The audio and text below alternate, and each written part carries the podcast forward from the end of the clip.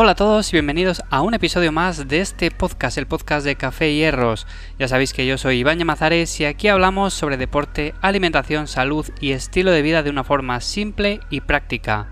Bueno, episodio número 72 del podcast de Café y Hierros y hoy es un episodio especial porque vamos a hacer un episodio de preguntas y respuestas, preguntas que me hacéis llegar a través del email hola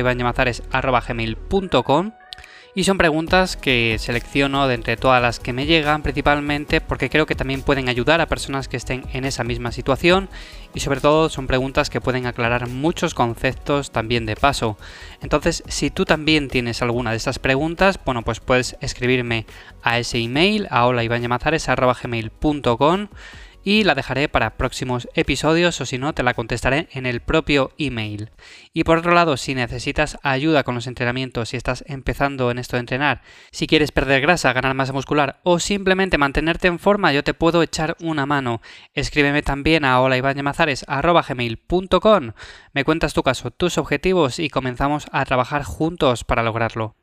Bueno, pues como comento, episodio número 72 del podcast, episodio especial porque vamos a hacer un preguntas y respuestas.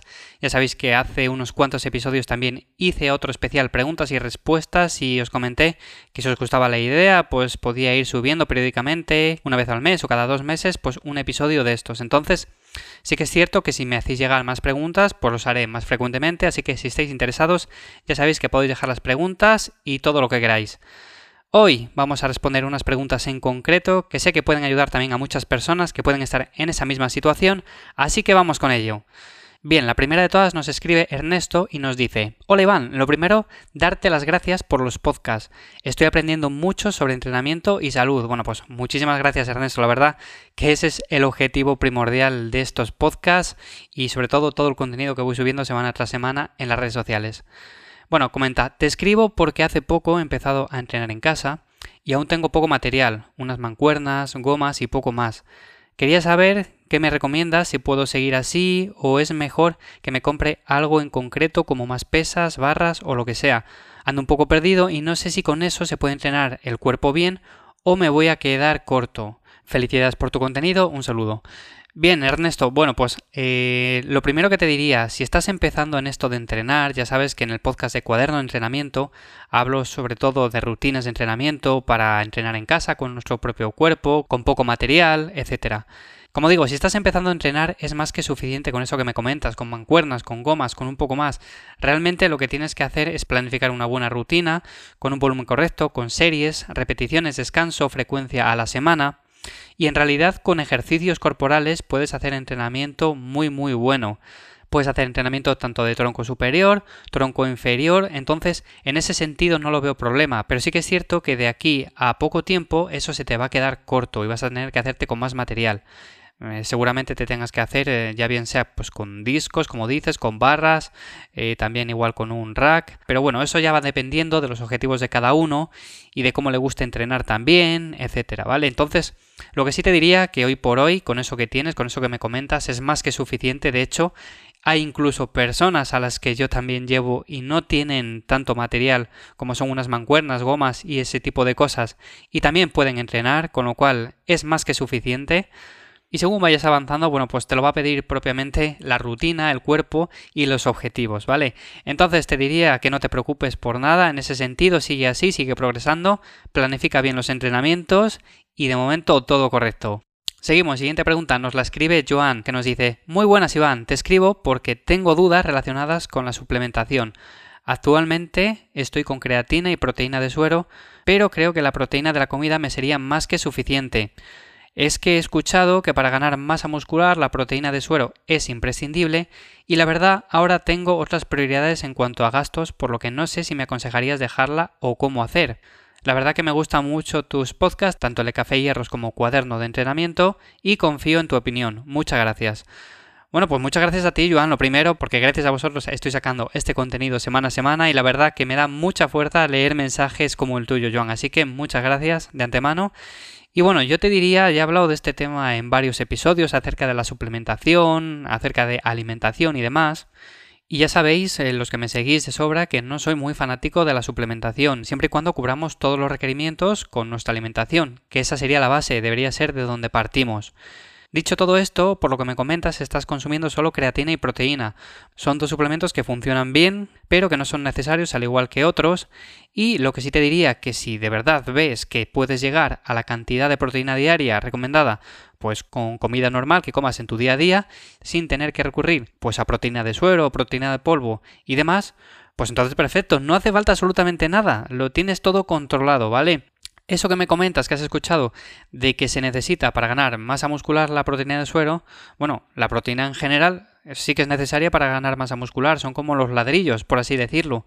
Pero no es que se necesite esa proteína en concreto.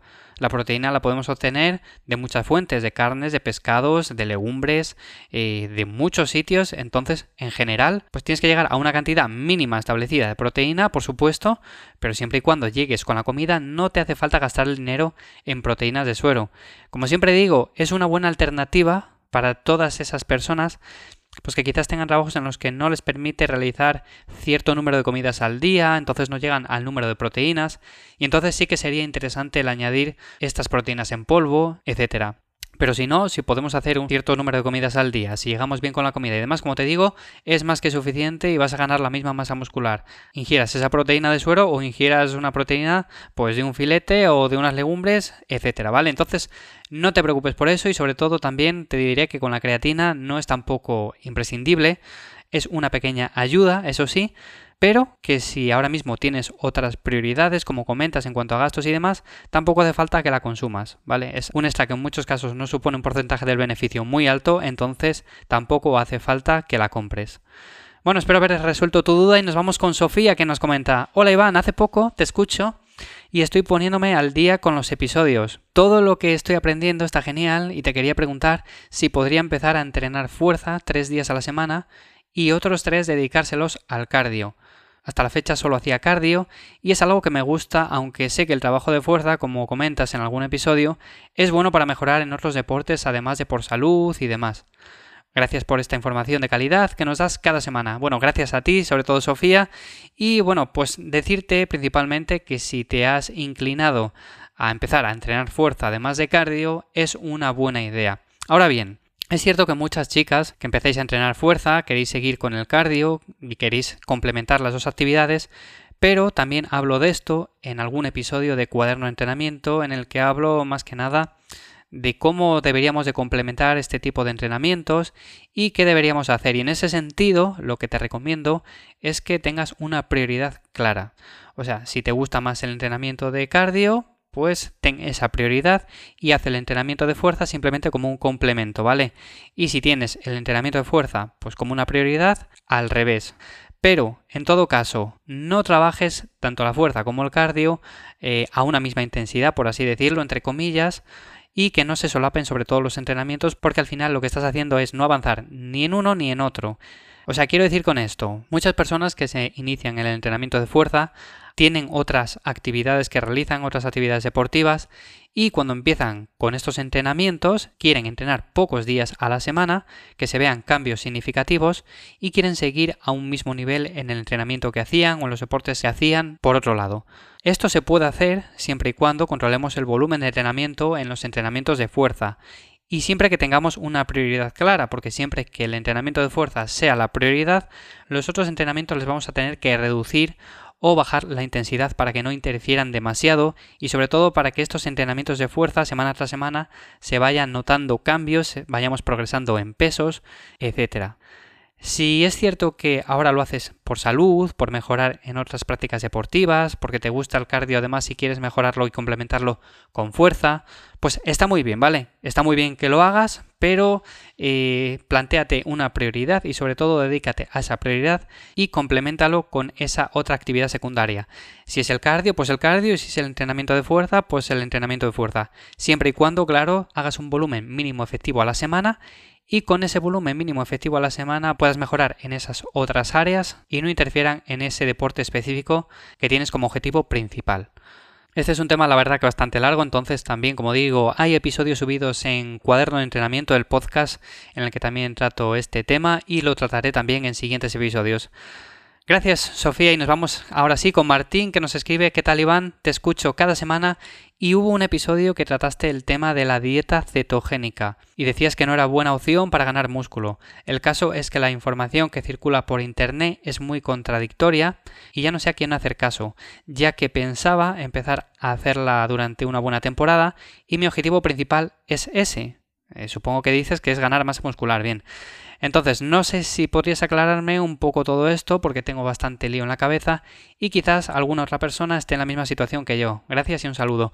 Bien, Martín, eh, lo que me comentas es cierto que subí un episodio hace unas semanas hablando de los problemas de la dieta cetogénica era en concreto el episodio número 69 y lo que comentaba principalmente ahí relacionado con el entrenamiento de fuerza, de hipertrofia, de ganar masa muscular, es que la dieta cetogénica no es una buena alternativa si nuestro objetivo primordial es ese.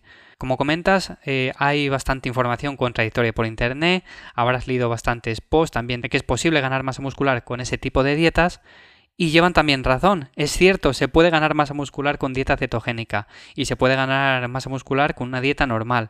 Pero con toda la evidencia que tenemos hasta el día de hoy, pues sabemos que una dieta pues más moderada en carbohidratos, tirando alta, con un buen aporte de proteínas y dejando las grasas en un rango un poco más bajo, siempre llegando a un mínimo, sería una mejor opción. Entonces, por lo que me comentas, si tu opción es ganar masa muscular, por supuesto la puedes ganar con dieta cetogénica, pero no es ni de lejos una de las mejores opciones. Si es cierto que es una dieta que en otras áreas tiene muchos puntos positivos, pero en ese en concreto cogea un poco. Por lo tanto, mi recomendación es que sigas una dieta un poco más tradicional, que sea un poco más eh, alta en hidratos, que sea con un buen aporte de proteínas. También dale importancia a las grasas, porque debes de ingerir grasas sí o sí.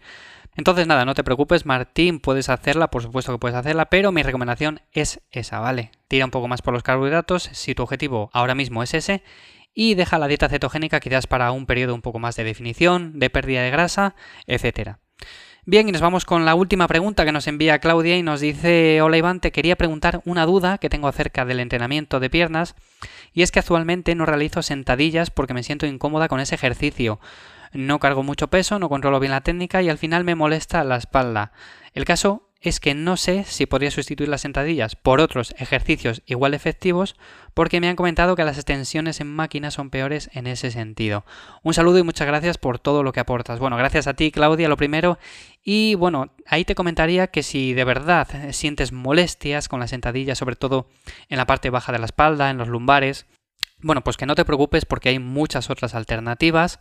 Tenemos la sentadilla jaca, tenemos eh, diferentes tipos de zancadas, tenemos la sentadilla búlgara y tenemos otras muchas alternativas. También la sentadilla multipower guiada. Entonces, en ese sentido, lo que sí te diría es que cuando trabajes las sentadillas y las trabajes de manera libre, porque quizás también quieras trabajarlas de esa forma, pues te recomiendo que lo hagas con un peso moderado. Que mires sobre todo la técnica, porque si te duele la espalda, quizás es que estás haciendo un movimiento mal, que la estás haciendo con mala técnica y que tienes quizás zonas más débiles, ¿vale? Entonces es cierto que puede sobrecargar un poco esa zona lumbar y al final pues no puedas seguir con los entrenamientos o tengas molestias y al final esto sea un problema. Si te sientes incómoda sin más, como dices, con ese ejercicio, bueno, pues puedes siempre incorporar otras alternativas. Eh, la que me comentas de las extensiones en máquina, pues sí, es una alternativa, pero no es una alternativa igual que las sentadillas, sino más bien un ejercicio que podemos llamar complementario a un ejercicio un poco más completo, como puede ser una sentadilla búlgara, una sentadilla multipower, una sentadilla jaca, etcétera, ¿vale? Entonces, esas extensiones en máquina no las descartes, incluyelas también, pero sustituye las sentadillas por una de estas variantes que te he comentado. Tienes otras también, pero bueno, estas son buenas alternativas a la sentadilla y quizás te encuentres mejor. Al final, como comento siempre, hay que tratar pues de adaptar el entrenamiento a nosotros y no nosotros adaptarnos a un entrenamiento específico por lo que no te preocupes por no incorporar sentadillas libres porque en realidad no son necesarias, o sea, puedes hacer otro tipo de ejercicios, puedes hacer múltiples variantes de, por ejemplo, zancadas o de los ejercicios que te he comentado anteriormente y son más que válidos. Bien, hasta aquí las preguntas y respuestas del episodio número 72 de este podcast de Café y Hierros. Ya sabéis que la semana que viene tenéis un nuevo episodio como cada semana y os recuerdo que me podéis escribir también vuestras preguntas a holaivanyamazares.gmail.com También os recuerdo que me tenéis en Instagram y en Twitter en arroba ivyamazares, me podéis buscar por Iván Llamazares o en arroba ivyamazares y que también me tenéis en patreon.com barra ivyamazares con un podcast premium y sobre todo complementando todo esto con post diarios y artículos cada semana.